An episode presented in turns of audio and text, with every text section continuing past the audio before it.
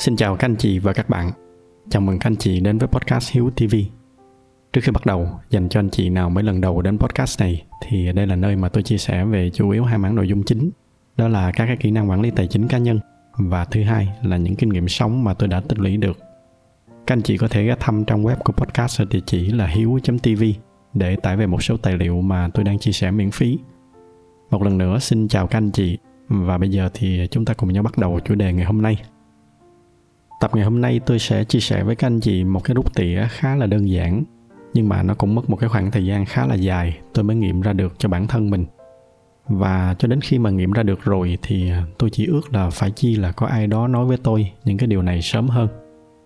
Đó là cái câu chuyện xung quanh hai cái chữ giá trị.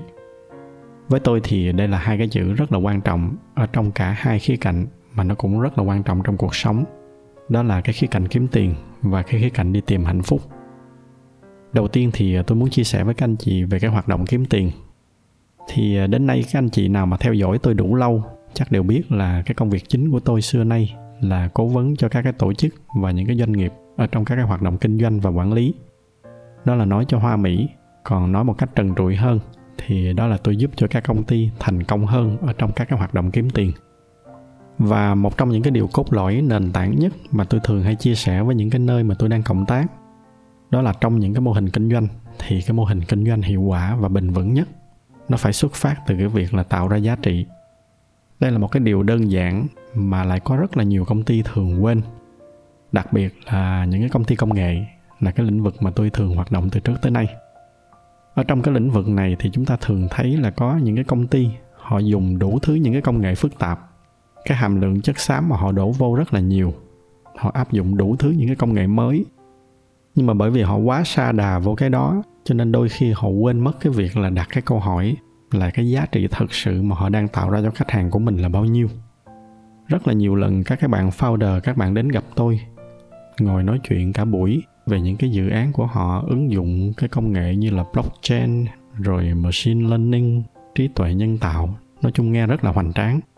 Các bạn nói rất là say sưa cả buổi nhưng mà rồi cuối cùng khi mà hỏi đến cái đoạn là các bạn đang giải quyết cái vấn đề gì, cái giá trị mà các bạn đang tạo ra cho người dùng là những cái gì, thì các bạn lại ấp úng và cái kết quả là nó cũng chẳng có giá trị gì mấy.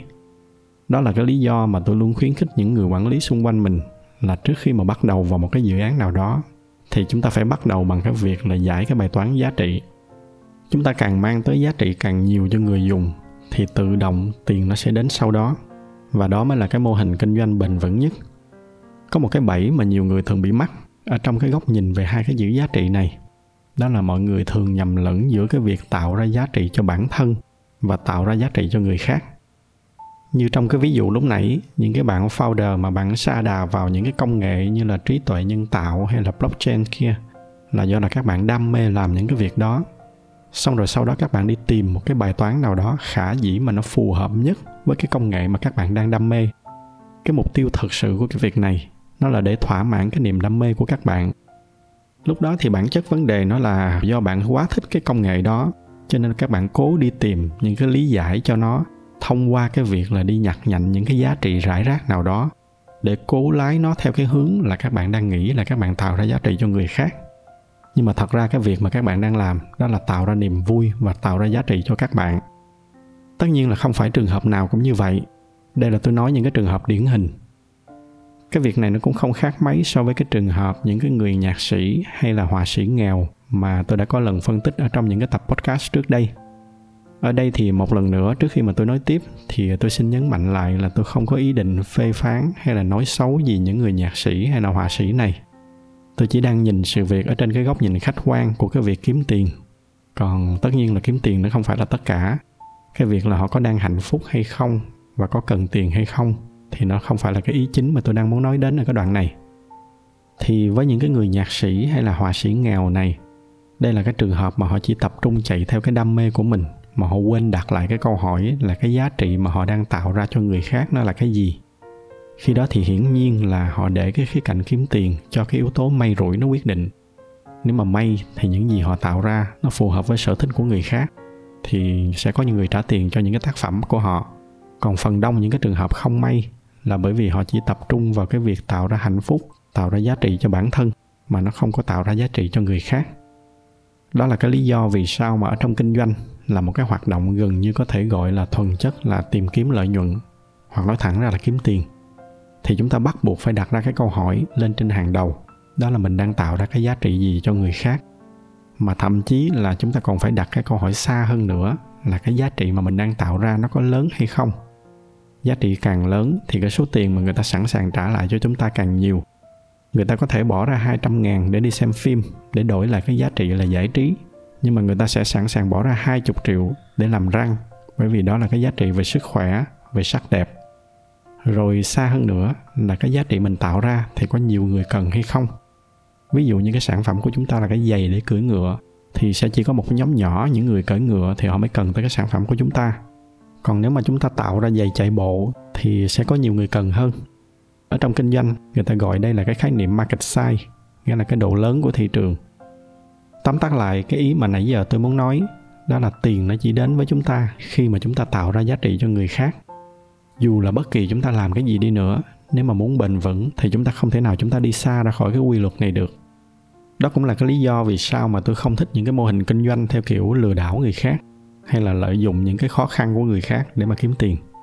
Ví dụ điển hình là hiện nay có rất là nhiều những cái mô hình kinh doanh, nó dựa trên lòng tham hoặc là dựa trên cái sự thiếu hiểu biết của người khác để rồi trục lợi.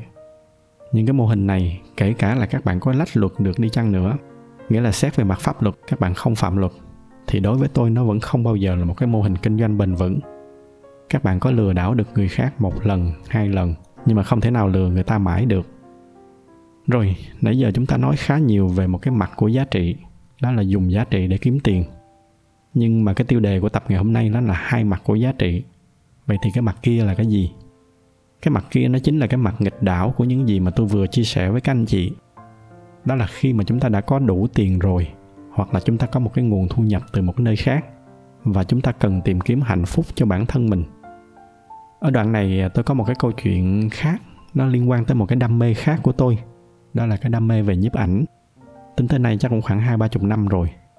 Và có thời gian thì những cái tác phẩm mà tôi chụp, nó cũng được những cái nghệ sĩ nhiếp ảnh có uy tín đánh giá khá là tốt. Rồi có một giai đoạn tôi hỏi một người anh là một cái quản lý khá là cao ở trong hội nhiếp ảnh. Thì tôi hỏi anh là tôi có nên tham gia chính thức vào hội nhiếp ảnh hay không? Thì lúc đó anh khuyên tôi một cái lời khuyên mà tôi vẫn nhớ mãi tới ngày hôm nay anh nói là hiếu có một cái may mắn là có một cái nguồn thu từ cái công việc khác. Hiếu không có phải chạy theo cái việc kiếm tiền bằng cái công việc nhiếp ảnh này. Và do đó nên hiếu cũng không cần danh tiếng để mà phục vụ cho cái việc này. Có rất là nhiều cái trường hợp mà nghệ sĩ tụi anh phải chụp với cái mục đích là kiếm giải thưởng, chứ không hẳn là bởi vì tụi anh thấy đó là sáng tạo. Do đó cho nên anh dặn tôi là hiếu cứ để đam mê của mình được phát triển một cách tự nhiên. Đừng có vào hội và cũng đừng có chạy theo những cái giải thưởng hay là danh tiếng gì em cứ để nó phát triển đúng là một cái đam mê của mình. Và từ đó đến nay thì tôi vẫn ghi nhớ cái câu trả lời của anh. Tôi giữ thuần chất cái hoạt động nhiếp ảnh của mình là một cái niềm đam mê cho bản thân. Thậm chí là gần đây là tôi còn không đăng những cái hình ảnh mình chụp lên trên internet nữa. Nó thuần chất là cái nơi tôi sáng tạo và tôi tạo ra niềm vui cho riêng mình.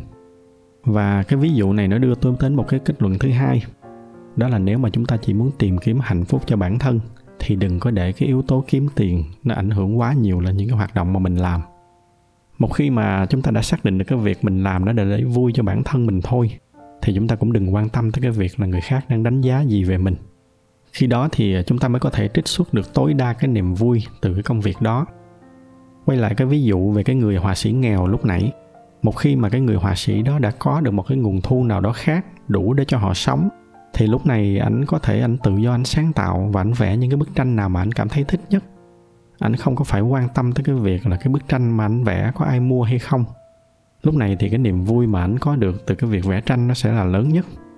Và tương tự như vậy cho người nhạc sĩ. Nếu mà đã có một cái nguồn thu khác, thì ảnh có thể viết những cái bài nhạc, ảnh chơi nhạc đơn thuần là chỉ bởi vì nó làm cho anh thấy vui.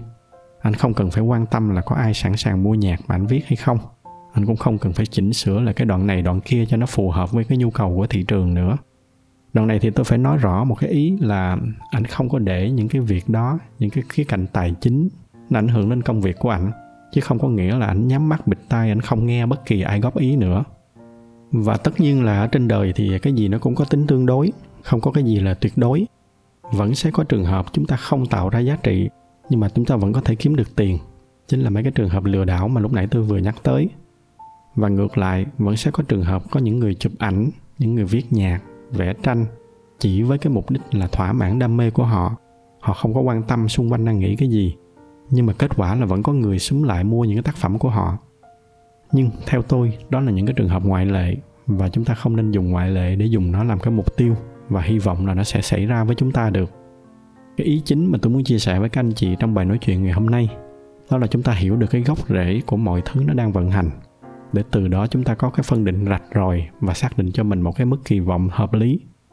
Một khi mà chúng ta đã xác định kiếm tiền, thì hãy tập trung vào cái việc tạo ra giá trị cho người khác. Cái niềm vui và cái hạnh phúc của chúng ta khi đó nó nên được gác lại một chút.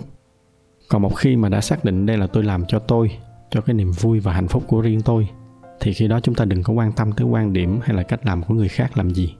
Chỉ có như vậy thì chúng ta mới có thể trích xuất được trọn vẹn cái niềm vui và cái hạnh phúc từ cái hoạt động đó khi mà chúng ta hiểu và đã phân định được rạch rồi như vậy rồi, thì nó sẽ giúp cho chúng ta xác định được cái mức kỳ vọng hợp lý. Để rồi từ đó chính nó sẽ giúp cho chúng ta không còn bị thất vọng bởi những cái kỳ vọng vô lý nữa. Như cái hoạt động chụp ảnh của tôi lúc nãy, bây giờ thì tôi chụp ảnh là đơn giản là bởi vì bản thân tôi yêu thích nó. Tôi không quan tâm là cái hình tôi chụp nó có được ai mua hay không, và tôi cũng không quan tâm là tôi chụp được có ai trao giải hay không và nó giúp cho tôi tự do được sáng tạo và sống trọn vẹn với cái niềm đam mê của mình. Đối với tôi như vậy là đủ. Tôi chủ động được cái hạnh phúc của tôi. Ngược lại, ở một cái góc độ khác, trong công việc kinh doanh, tôi xác định là tôi làm là vì giá trị của người khác. Cho nên nhu cầu của họ là cái gì, vấn đề của họ là gì, thì tôi tập trung giải quyết cái vấn đề đó. Tôi không có làm cho tôi, cho nên cái việc mà nó dùng công nghệ nào, cái màu sắc nó ra sao, tôi cũng không quan tâm. Miễn sao nó đáp ứng được cái nhu cầu của khách hàng và nó tạo ra cái giá trị của khách hàng của tôi, thì đó mới là cái điều quan trọng nhất. Thì đó là một số cái chia sẻ của tôi ở trong cái tập ngày hôm nay. Như tôi có nói lúc nãy, và tôi muốn lặp lại một lần nữa trước khi kết thúc. Những cái gì mà tôi chia sẻ hôm nay, nó là hai cái bức tranh tuyệt đối. Và các anh chị không có nhất thiết là phải áp dụng nó một cách tuyệt đối như vậy. Các anh chị hãy xem nó như là hai cái nguyên liệu, muối và đường. Cái điều quan trọng là chúng ta phải hiểu được muối nó có tác dụng gì và đường có tác dụng gì để từ đó các anh chị có những cái gia giảm cho nó phù hợp. Thì đó là những gì mà tôi muốn chia sẻ với các anh chị trong tập ngày hôm nay. Tôi xin kết thúc lại tại đây. Nếu mà thấy những cái nội dung này là hữu ích thì nhờ các anh chị chia sẻ thêm cho bạn bè và người thân của mình. Ngoài ra thì như thường lệ, bởi vì cái giải thuật của youtube họ ưu tiên cho những video có nhiều like, cho nên nếu mà thích video này thì nhờ các anh chị bấm thêm vào cái nút like để giúp cho podcast của chúng ta có nhiều người biết hơn nữa xin cảm ơn sự theo dõi của các anh chị và chúc các anh chị có một buổi tối cuối tuần bình yên.